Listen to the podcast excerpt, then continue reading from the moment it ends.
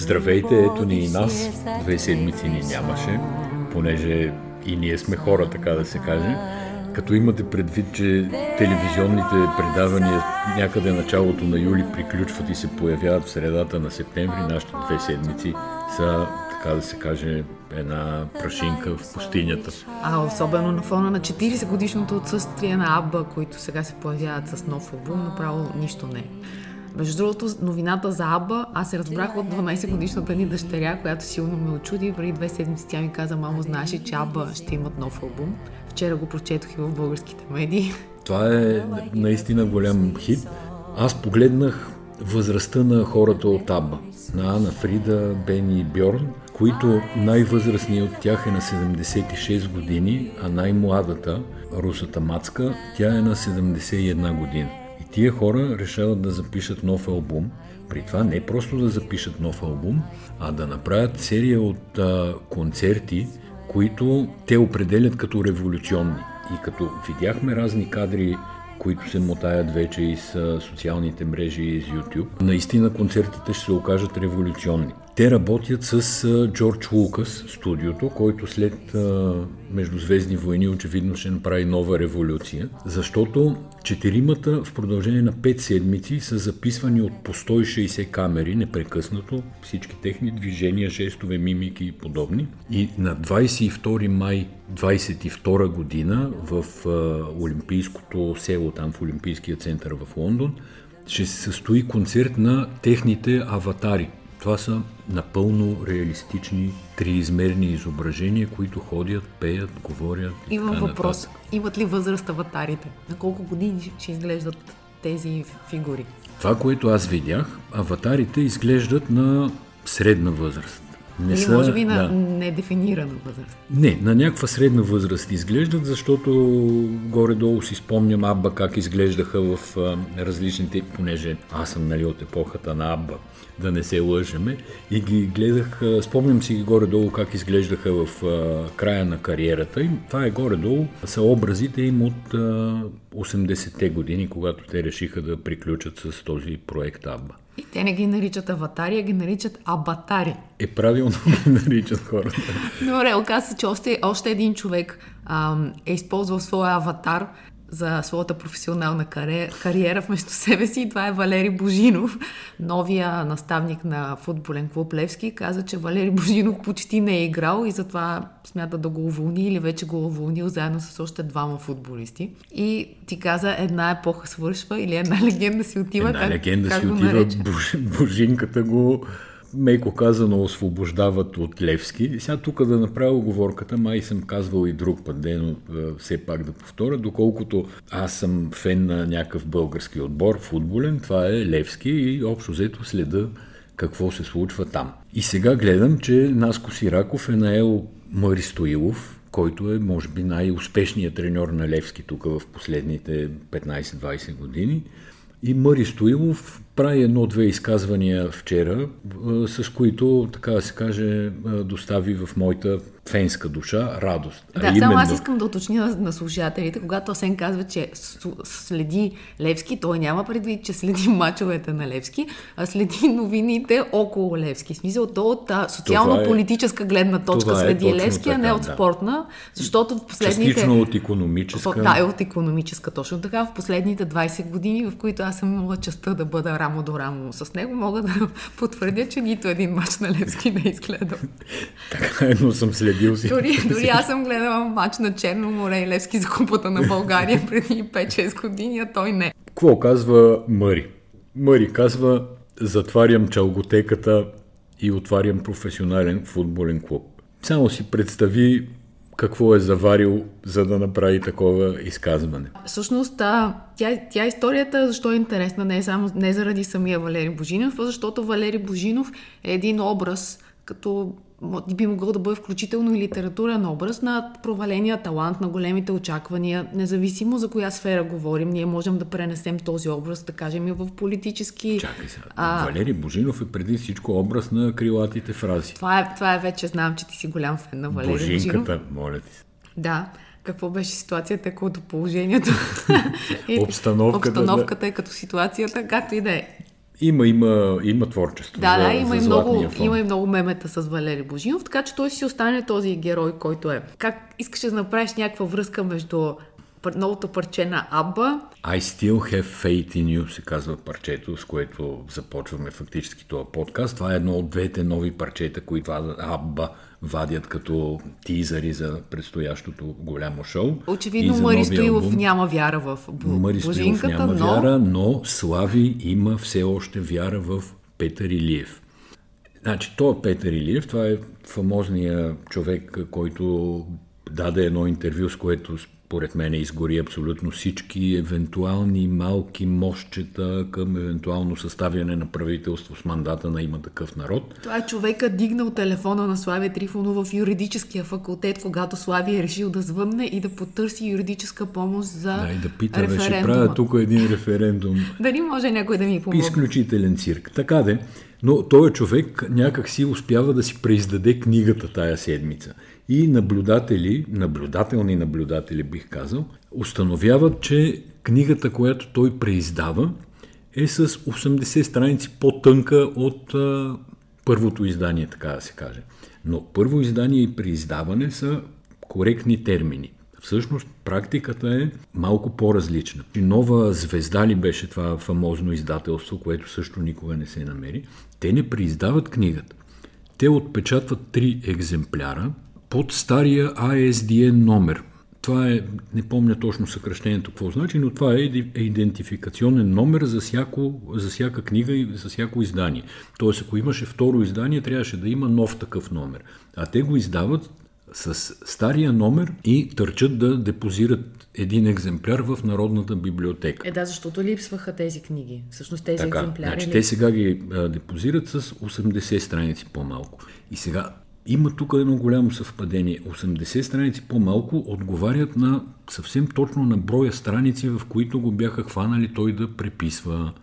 Което какво означава, че е някаква форма на признание, че има спор върху тия страници. Не, това е особена форма на глупост а, а не е форма на признание. То признанието е направено, деца вика отдавна, но особена форма на глупост, защото измамата е очевидна. От старите екземпляри, т.е. да, от старото издание, старите екземпляри, има хора, които разполагат с тях. В а, интернет, в кешовете на Google се намират а, страници там от електронни книжарници, на които пишат, че книгата е 697 страници, път тя сега е 617 или нещо подобно. Така че бая глупашки опит за измама, но според мене това е предизвикало а, МВР да потърсят издателството Нова звезда и да ги питат каква е точно играта около тая книга. И вече тук стигаме I still have faith in you.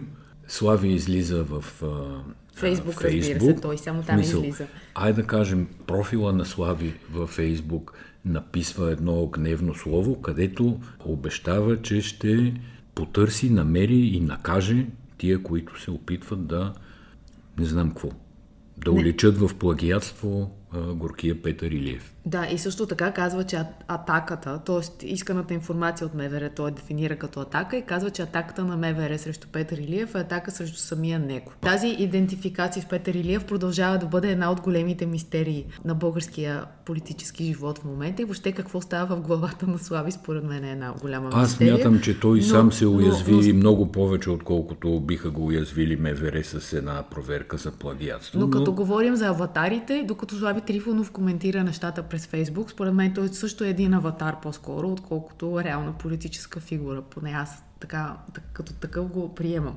Сега по-смешното продължение е, че Тошко Йорданов, неговия първи кардинал, той води двойствен живот. Денем е в парламента, където всички го виждаме, а вечер Тошко пише в Твитър. Като Твитър то, там той е недостъпен. Смисъл, профила му е заключен и само избрани хора могат да го следят. Другите са стил пендинг, т.е. чакат още одобрени. Понеже аз мога да го следя, смисъл, той ме е одобрил и се забавлявам с него, както и в друг подкаст казвам, обикновено пише в нощните часове.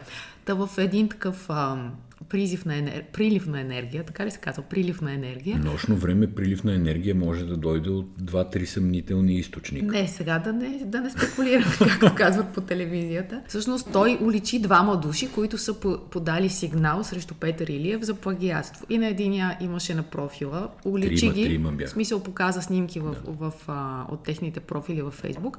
Единия е от зелените, а другия е, пише аз гласувах за демократична България. И той казва, ето ги хубавците, които са подали сигнала. После се оказа, че тия совите не са това, което са и тия хора не са уния хора. То на Тошко му се наложи да се извини нещо от типа прощавайте пичове, сбърках. Всичко това е сюжет, който се случва в, в Twitter.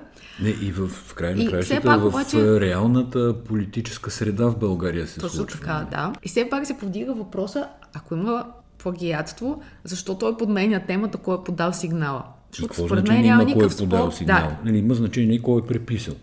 Никой не го е карал Петър Илиев на сила да преписва, никой не е карал на сила Слави да го номинира нали, първо негласно за премиер, после за Да, а ако не е преписал къде са тези 80 страници, реално, защото той тогава не си е оставил тези 80 страници. Още този сюжет, той си стои според мене и няма да има скоро развръзка. Докъде ни води това? Това ни води до желанието да има такъв народ да регулират медиите. Не, те не искат да регулират медиите, те искат някой да понесе отговорност. Смисъл, те така си представят, че хората за, за действията си трябва да бъдат а, съдени, тричани, поствани по стени и естествено, понеже най-големия проблем на има такъв народ, очевидно са медиите, те не обичат Слави не обича да се появява в медиите, освен някой друг път като месия. Те са внесли нов законопроект, т.е. промяна в закона за медиите, който какво? Те до сега са били, нали, както говорихме и предишния път, в стерилна среда, правят си шоу, всички ги харесват, цяла България нали, яде вечер кюфтета, пие ракия и се радва на Слави. И те са смятали, че хората ги обичат страшно много. Сега, поради стеклите си обстоятелства, именно, че те са политическа партия, нали, влизат във второ народно събрание, даже във второто вече са така най-голямата политическа група, медиите насочват прожекторите към тях и това, което те четат, според мен ги ужасява. И какво измислят? Не измислят да, да се замислят все пак дали те не могат по някакъв начин да си коригират поведението, дали да се усъмнат в това, което правят, да седнат да си помислят, а мислят да вкарат една поправка в закона за депозиране на печатните произведения, мисля, където главните редактори на сайтовете и там на медиите, вестници, телевизии и така нататък, да носят съдебна отговорност за материалите, които се пишат в съответните медии. А ако главните редактори случайно като нас две седмици са били в отпуска, веднага автоматично заместник главните редактори носят отговорност за неподписаните материали, тези, които излизат като редакционно съдържание. Точно така. Това на пръв поглед изглежда страшно благородна инициатива. Нали? Жълтите медии, там анонимните медии и в някакъв смисъл това е проблем. Обаче те казват, поне не мога да намериме собствениците, дай да напутаме главните редактори. Ама Семете, намерете собствениците. Ако една държава не може да намери собствениците на 10 сайта, защото горе-долу 10-12 сайта жестоко злоупотребяват с медиите. Повечето от останалите сайтове си имат собственици, имат си главни редактори и общо взето може да се идентифицира кой какво е писал, кой какво е казал, дали е клеветил, дали е лъгал и така нататък. Но да се набутат по този начин журналистите и главните редактори е абсолютно нелепо. Сега, там има, те внасят два текста. Единият е този, който обсъждахме до сега и другия е да се ограничи финансирането от държавата и общините към медиите на 5%. 5% от оборота на медиите. Така. Тук има по-здрав смисъл, ми се струва на мене, въпреки че това също изисква огромно прецизиране, какво е оборот, как се формира оборот една фирма, издател, дали единствената и дейност е въпросната медия или всъщност има много други дейности, от които печели пари, какво е оборот, колко, дали са 5, 10, 2 или 12%. Нали, да, обаче това има какво да се говори. Това е подмяна на проблема, защото так. каква е хипотезата? Работната хипотеза е, че има корупция. И аз приемам тази хипотеза. Тоест, че се осъществява форма на зависимост между този, който дава парите към едни медии и съответно след това иска определени публикации или определени настроения да се внушават. Защо обаче ти прехвърляш рестрикцията към този, който произвежда съдържанието, като проблема е в раздаването, непрозрачното раздаване Точно на така. пари? Значи главният редактор, той е зависим от финансирането на собственика на медията. Това е очевидно ясно. Но това е за първия случай. За втория, за държавното и общинското финансиране, аз мятам, че последните десетина години имаше яко изкривяване на рекламния пазар, заради това, че европейски програми, разпределени през през правителството, най-общо казано, въпреки че не е съвсем точно, но държавни пари, европейски пари, разпределени през правителството, направиха доста медии зависими. Някои по-малък процент, но други медии, за които се сещам, са най-вероятно близко до 100% финансирани през правителствени програми. Да, но проблема се опитах да ти кажа за тези, които дават парите. Там така е проблема. така ли, така ли. Тоест проблема е в министерствата и в желанието те да корумпират медиите. И той трябва да бъде решен там, където се случва. В зародиш, така да се каже, трябва да бъде решен. Проблема е, че държавата трябва да намери в края на краищата е, начини да регулира пазара така, че всичките медии да се конкурираме на свободен пазарен принцип а не на едни, едни да правят а, Радио Хикс с а, БДЖ, редовна седмична рубрика и това фалирало абсолютно продънено предприятие да текат пари към определени медии. Но това са абсурдни неща. Между другото, дигаш една много интересна тема. Това е за рекламните бюджети на фалирали предприятия. Например, в енергетиката има такива случаи, в големи държавни а, структури и това е много интересно, но няма да се реши в, а, с законопроекта, който предлагат от има Понеже не сме По-интересното, медиен. по-интересната поправка, която се предлага обаче е от ГЕРБ и в смисъл, по-интересна, тя направо е смешна, предлага тя Костадин Ангелов, Деница Сачева, Десислава Атанасова, Тома Биков и вече... Да, силна група. Да, ясна вие каква е групата и какво предлагат те. Предлагат издателите на печатни издания да могат да наемат без търк и конкурс сгради, които са собственост на държавни дружества. То за какво става дума? Имаше един скандал, вестник труд, които не са си плащали найема към Министерство на културата. И Много дълж... години не са го плащали. Дължат нещо като 200 хиляди лева. А, е, това е казуса. Реално това е абсолютен лобизъм и за мен е, е супер смешно. Защо е такав, такъв взор и такава навалица вестниците да се набутат в а, държавни помещения? Ама те, е и двете, офиси, и двете е неща са с парадоксални сами по себе да. си. Защо трябва закон да регулира вестници, при положение, че вестниците са с затихващи функции? Ако се видят приходите Защото, на медиите... Може би на този въпрос ще ти отговорят, а това е част от а, културното наследство на България и трябва да положим усилия да съхраниме вестниците. Да, и да отидат в която и да било бензиностанция да. или нещо подобно, да видят вестниците, които са закачени по рафтовете и би ги хванало срам. Вчера видях един такъв вестник, който сигурно трябва да отиде в а, държавно помещение. А, заглавието му беше Зуека убил човек в катастрофа. А, само един човек? Само един е убил според вчерашното издание. Другата седмица от това, което, може от да... това, което чета по, в интернет, очаквам да е убил поне 7-8.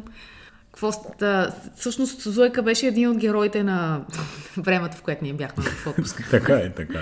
Да, едно интервю в 24 часа, в което казва, че вече няма да води маскирания певец, защото 3 месеца не е в България, смята да живее в чужбина, няма да се занимава с телевизия, ще се издържа от картините си. Имаше няколко политически изказвания. Едното беше срещу Слави, другото мисълно меко, второто беше, че в България няма закони, които да се спазват и третото беше за Кирил Петков и Народената партия, където той изразяваше известни съмнения. А, според мен това, което предизвика множеството коментари, беше по-скоро частта с законите в България. И аз още не съм очаквала това интервю да раздели по този начин хората, както ги раздели. Интервюто разделя с друго, което е характерна българска черта. Значи той е отишъл да си гледа кефа в Испания, дава ни е къл оттам, а ние тук седиме и се мъчиме на пангара. И аз за много години не съм намерил за себе си отговор как се решава тая дилема. Нали, в края на краищата свободен избор. Човек отива, живее някъде. Слава Богу сме членове на Европейски съюз – имаме право да се движим, да живеем, да работим другаде и така нататък. Но защо тия, които остават тук, се чувстват обидени от това, че някой е отишъл навън, в чужбина и им дава акъл, е това за мен винаги е било огромна загадка. Имаш ли ти отговор по този въпрос? Не, но аз видях много коментари, които и а, се, всъщност те атакуваха личността, което винаги е голям проблем във воденето на разговори в България, че то не, се, не може да се води по същество, независимо дали става дума за това България Друга част от народопсихологията. Царства ли или не? Кой е това, че ще ми каже на мен? Да, и, и започнаха атаките. Добър актьор ли е Зуека? Той а, масова култура ли прави? И какъв художник е? Добър художник ли? Всъщност, това няма никакво значение. Не само добрите художници имат право да плюят държавата или да, да мигрират или да остават в България. Въобще голяма подмяна се а, извърши и се включиха много интересни личности в този дебат. Например, Иван и Андрей, Андрей Арнолдов е написал един текст, в който казва, че не е хубаво така да се говори и не е хубаво да се плаши с иммиграция и тем подобни. Но ако ти имаш усещане, че България не е толкова яко място и държавата ти в сравнение с останалите държави, които ти харесваш, изостава, какъв е проблем? Аз също не мога да разбера. Някакси много хора се почувстваха лично обидени. А, но понеже съм нали, склонен да вярвам в известни конспирации. Тая масова атака идва от дълбоката държава. Нали, как? Защото гледам медиите, които а, така започват да пишат срещу Зуека, включително и говорителите, които казват сега, айде, нали, знаеме го него, как отишъл там. От моя гледна точка, т.е. на мястото на Зуека аз не бих дал това интервю. Или не три месеца след като съм се изнесъл. Деца вика, той е още с единия край тук, Абе, както и да е. Това е мое мнение, но това не означава, че а, кампанията срещу него е малко грозна и малко странна. Да, да, а и между другото думата кампания е много правилна, защото вместо да има разговор нормален, има кампания в, за неговото очерняне, което според мен е абсолютно безумно и е много показателно за абсолютно всичко, което се случва тук. По всяка тема тя се използва за огромно разделение. А как се прави? Това е много лесно. Дигат се някакви говорители, държи се темата, спорят хората и това е. Много прилича на кампанията срещу Кирил Петков, ако трябва да сме честни, макар че нали, двете величини не са, така, не, са в една, не са на една планета, общо взето Кирил Петков и Зуека, но кампанията е подобна. Канадски гражданин, такъв завършил някакъв съмнително добър университет, друго си е да беше завършил юзото тук с купена диплома, ама харесват го жените, защото там... Бил sugar face. Да, не жените, харесват го, какви беше застарели, не знам да. си какво там. Категоризират се определена група жени, които да го харесват. И сега последно вече ще прави партия. И това е тема, която изведнъж се появи. Той не е казвал, че ще прави партия Напротив, каза, дайте да свърши там мандата на служебното правителство и каквото имам да казвам, ще го казвам. Но все едно, че е казал, утре започвам да правя партия. Така аз си мисля, че огромният дефект на българската публичност, което включвам медиите и хората, говорителите във Фейсбук, които имат по-силен глас, това е то маниер силно да любим и омразим. Дигат се някакви хора, надуват се жесток балон, след което естествено този балон много лесно се пука. И за Кирил Петков ти имаш две противоречащи си течения, които вървят паралелно. От едната страна имаш медии, които го надуват, без той самия, според мен, да дава повод за това. В смисъл, това са някакви ам, теории как би изглеждала партията, кога би се случила, колко варианта има за нея. Вие бихте ли я подкрепили? Аз следя във Фейсбук, всеки ден се медии, пускат медийни анкети. Какво мислите за потенциален проект на, Пирил, на Кирил Петков?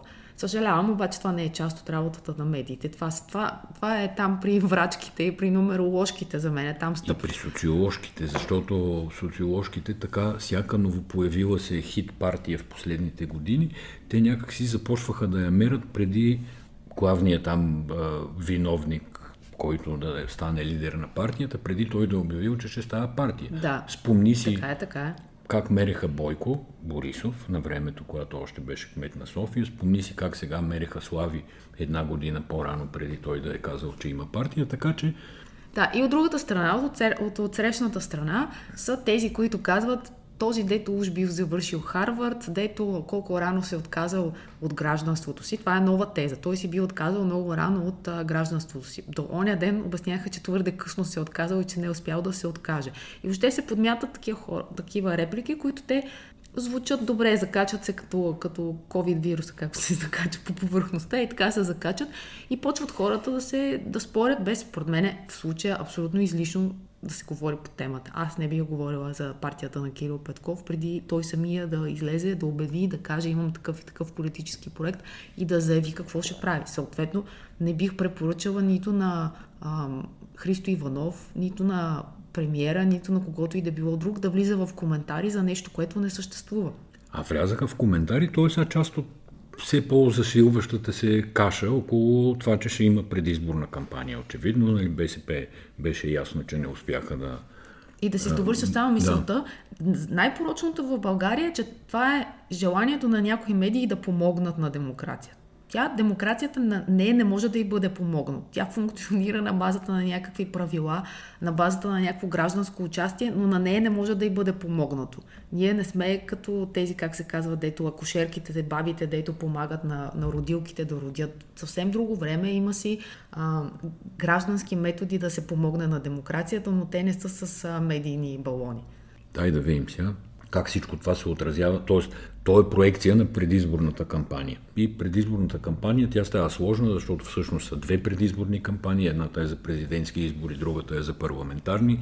Тази за президентски избори тече без да има кандидати, както си му е обичай тук. Това не е Америка, не са нормалните държави, в които кандидатите за президент са известни година, да не кажа в Америка даже по, повече от година са известни преди датата на изборите. Тук имаме един кандидат, Румен Разев, който се е обявил.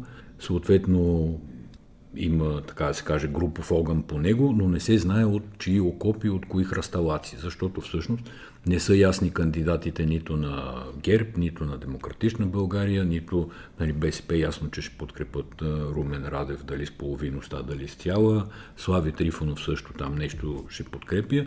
Но да кажем, трите основни субекта, от които се очаква да издигнат някакъв силен кандидат, си траят и в този смисъл кампания уж има, но всъщност не се знае кой от чие име и в чии интереси я прави. Е, това е доста по-интересна тема и доста по-вероятна хипотеза от политическия субект на Кирил Петков, според мен. Защото имаш избори, имаш дата на 14 ноември. Очевидно е, че трябва да се издигат кандидати, а ти нямаш кандидати. Да, и аз подозирам, че кандидатите ще бъдат издигнати най-рано втората половина на септември, пак познавайки политическия менталитет. И това, разбира се, ще е много нелепа история. Да, но ти чакаш двама кандидати имат значение в случая. Това са кандидат, който ще издигне ГЕРБ СДС, който те схематично определиха като човек способен да изважда страната от кризи и другия е кандидата на Да, България и ДСБ, ако имат общ кандидат като Демократична България. Реално и кой е този кандидат способен а, а, да изважда... Извинявай, Цвета, Цвета Кирилова забравих. Извинявам се много. Има една българка, която вече се е кандидатирала с, да. с светла аура, която също ще се впусне в, а, този, в тази кампания. Трябваше да се подготвим по-хумористично за частта с Цвета Кирилова. Тя направи телевизионен дебют, така да се каже, в нова телевизия, където четеше новини до преди няколко години и изговори страшни нелепици. Но това е част от екзотиката. Нали? Естествено ще се напълни пространството с такива нелепи кандидати, които тук ще откраднат глас, там ще откраднат глас. Не, те няма да откраднат глас, а те, те по-скоро са хора, които отказват избирателите. Те са тези, които смешните играчи, които карат всичко да изглежда нелепо, всички са маскари и гледай какъв цирк е цялата политика и да ме извинява, който иска да ме извинява, обаче Цвета Кирилова, тя не е случайен кандидат. Тя може да е нелепа, тя може да е блондинка, а, може да цитира Ванга и тем подобни, но ако аз сега кажа, че се издигам за кандидат, за президент, но нова телевизия никога няма да ме покани, разбираш. Аз yeah. си оставам тук кандидата на квартала и на моята група роднини и приятели. А достъпа на такива уж смешни хора до медиите той не е случайен. Тоест, нейното участие също е абсолютно програмирано, то е с цел никога нищо в България да не изглежда нормално. Винаги да има някакви страшни дебили, циркаджи, а, екзотични партии, екзотични кандидати и да си караме от години по този сценарий. Да, за за избор между сериозни альтернативи. А и между несериозни, защото какво се случва? Когато има дебати предизборни, те те ушиват с един и такъв палачо да водиш дебати и ти самия изглеждаш страшно нелеп. Защото демократична България преди въобще да успеят да влязат в а, там топ 3, топ 4 на партиите в парламента, тя ги канеха с извън парламентарните формации, където имаше какви ли не а, образи. И добре, втората кампания, тя е за парламентарни избори, очевидно, които ще са някъде около президентските. Още не знаеме точно две в едно, с първия тур, с втория тур. А, няма и особено значение всъщност за това, но това докара всъщност сегашното Народно събрание до истерия. Реално нищо не се върши, всичко, всяка дума е подчинена на това, че сме в предизборна кампания, по начина по който партиите си представят, че се водат предизборни кампании. И това не е мръднало от десетки години. Значи, те ще говорят колко законопроекти са внесли, кой внесъл 100, кой внесъл 200 ще говорят как те за хората са направили всичко. Ето, ние предложихме слънцето да изгрява от запад вместо от изток и тия лошите не го приеха. И така някак си си мислят, мега фалшиво, че ще направят предизборна кампания, че по някакъв начин тия избиратели ги чуват и си викат, ей, тия... Дори не правя разлика между партиите, между другото, защото горе-долу е едно и също. Корнелия там говори непрекъснато за пенсионерите, за доходите, същото говори Майя Манолова, Демократична България, от тях чувам две, два законопроекта, които внасят, които да ме прощават много са уникално нелепи с оглед настоящата ситуация. Едното е да всички камери по пътищата, включително тези на АПИ, да се използват за да снимат и записват хората за превишена скорост. И сега ти ми кажи колко гласоподаватели ще съберат с предложението да им пращат фишове за глоби през ден и половина. А пропусна законопроекта за зарядните станции. Не съм го пропуснал, предстои да го кажа. Другия законопроект, който внася, това е да се изградат а, в страната безплатни зарядни станции. Каква е разликата между а, идеята за държавните бензиностанции на ГЕРБ и тая на, за безплатните зарядни станции на Демократична България? Да, още повече Тя, разликата е, че все пак... Пейков, да. аз не очаквам от Манол Пейков това да му е първия законопроект. Въобще някакъв тотален хаос и неразбиране за какво става дума. А всъщност държавата се краде, обществените поръчки са нагласени, няма пътища, хората умират, защото има здравна криза. Между другото, никой не говори за COVID. Това въобще не, не е тема не за предизборната кампания. Това и на, да и на този фон, в който наистина има хора, които не знаят, че работят ли зимата, няма ли да работят, как ще изкарат. Ние говорим за верно за камери и за зарядни станции. Хората така. имаше, там сега, като бяхме в отпуска, си говорихме, наистина цяло чудо е, че тази държава съществува. Тук има хиляди начини да умреш по абсолютно нелеп начин. Също така всички се обединиха около съдебна реформа. Изведнъж сега тази съдебна реформа, която включително може да влезе с законопроекти, за да се види кой къде стои. Тя опря до един спор да. за ролята на НСО и кого да кара НСО и кого да не кара, дали кметицата на София да се ползва със служебен автомобил от НСО или да си кара нейния служебен автомобил. Извинявам се, обаче това въобще не може да е тема на някакъв обществен интерес. Единствения казус е с охраната на главния прокурор и пак това евентуално, ако се пробута като някакъв символ, защото проблема с главния прокурор и с съдебната власт е съвсем друг и е много по-голям. Това е в овладяването на съдебната система по един непрозрачен начин и на скрити зависимости, които пренареждат политически и економическия живот в страната. Но едно нещо излиза в тази предизборна кампания, което ние когато бяхме в университета, а, в а, тези темите по политология, които пишехме, това е за външния вид на кандидатите. Всъщност за първи път темата за външния вид, тя излезе през Кирил Петков, Фейс, а, любимец на жените и тем подобни. И сега прочетох едно интервю на Евгений Дайнов, който казва в, в Дневник, че на хората им е писнало от а, политици, които приличат на мутри и те реагират срещу този външен вид което само по себе си е доста интересна тема, защото аз също наблюдавах, че този служебен кабинет е първия кабинет, в който няма хора с свръхнаднормено тегло. Само си представете Красен Кралев, Бойко Борисов, Каракачанов. Това не е боди шейминг в случая, както би казала дъщеря ни. А, а тук имаш някакви хора, които изглеждат добре. И това да изглеждаш добре, абсолютно е политически аргумент. Каквото и да си коси, говорим. Имат коси. Да, не са обръснати. Аз не съм видял, май няма нито един министър в а, това правителство, който, който да, е с бръсната глава. Бръсната да. глава. И смятам, че това е да, тема е, да, реагират хората на това нещо и наистина са склонни да изберат някой защо, заради външния вид. Смятам, че Слави повтаряше образа на Бойко Борисов и хората, които гласуваха за Слави, гласуваха за него като лошото момче, нали, на гърба му най-малкото пише No Mercy, което може да накаже Бойко Борисов. Тоест, че подсъзнателно ние си работим с тези образи и няма какво да крием. И в тази връзка искам да те почерпа с една новина. Антонина Стоянова, това е първата дама, съпругата на Петър Стоянов. Богдана Карадочева и още една бизнес дама от Риск Инженеринг, компанията на Богомил Манчев, ще правят академия за личен стил, на която слогана е Ние инвестираме в личности, които инвестират в себе си. И първа това сега каква новина е според теб? Това е лайфстайл новина или това е политическа новина? Как, как гледаш на нещата? Не мога, значи това е хибридна новина за мене. Предстои да видим на къде, на къде ще се развие, защото Богдана Карадочева я цитирахме в предишния подкаст като жената, която казва, че България може да бъде спасена от висок черен мъж от Пловдив, Петър Стоянов. А, сега Антония Стоянова и Академията по стил. Аз Антония Стоянова я помня само бегло, но най- най-ясен е образа и в мисия Лондон, филма на Димитър Митовски по романа на Алек Попов, къде тя ходеше с едни шапки, тя в живота си ходеше с тези шапки и всъщност имам чувството, че те леко и се подиграваха за стила.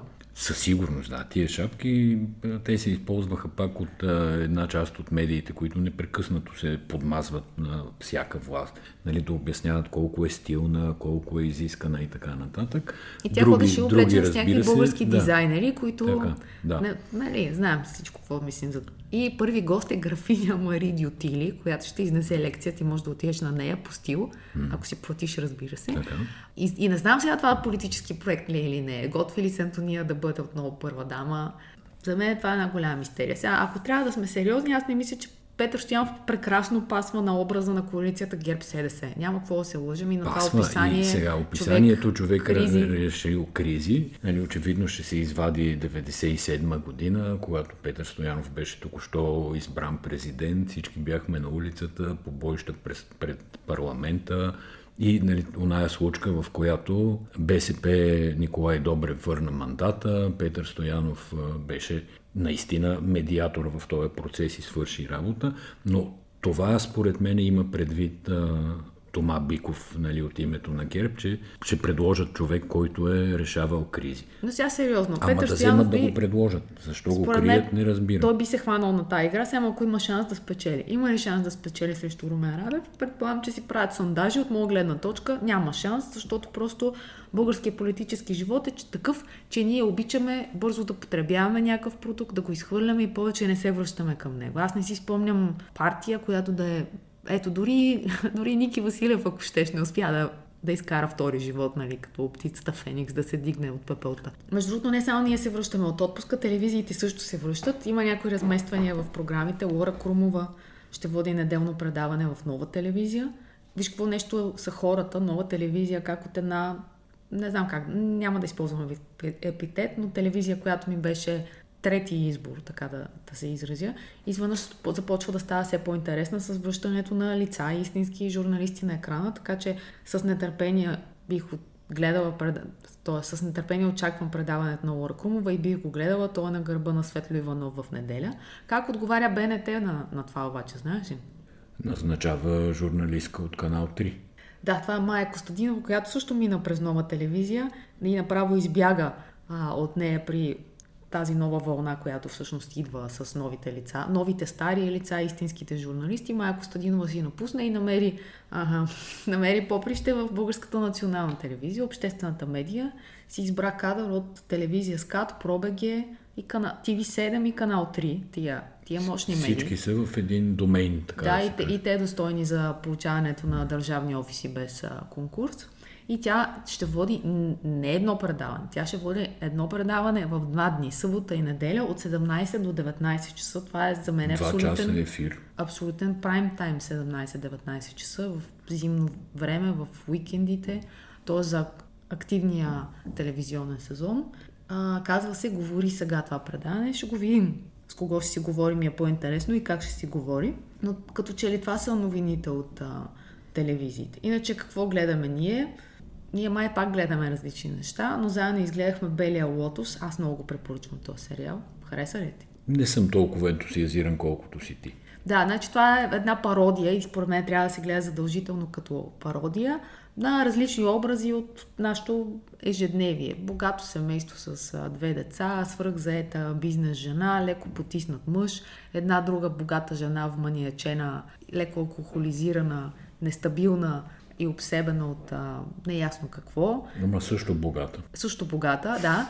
В, известен смисъл може да го прочетем много просто сериала, като критика на съвременното бяло консуматорско общество. Аз обаче не бих го така социално прочела, бих го прочела по-скоро през индивидуалните психични състояния, на кои, в които изпадат различни хора. Имаше една друга... Всички те отиват в а, един петзвезден курорт в Хавай и се срещат там и се случват различни сюжети между тях. Те са тази алкохолизираната жена, която всъщност е актрисата Дженнифър Кулич и прави страшна роля.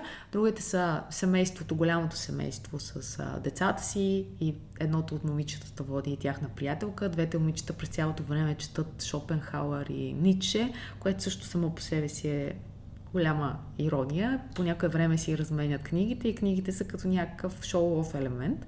И третите са един богат мъж, който се е оженил за журналистка. Която журналистка се чуди дали не трябва да се върне към кариерата си, а кариерата се оказва, че пише кликбейт стати. И, и, също, и това цялото е с много ирония, много чувство за, за хумор, но, но според мен не е за широки маси, така да се изразя.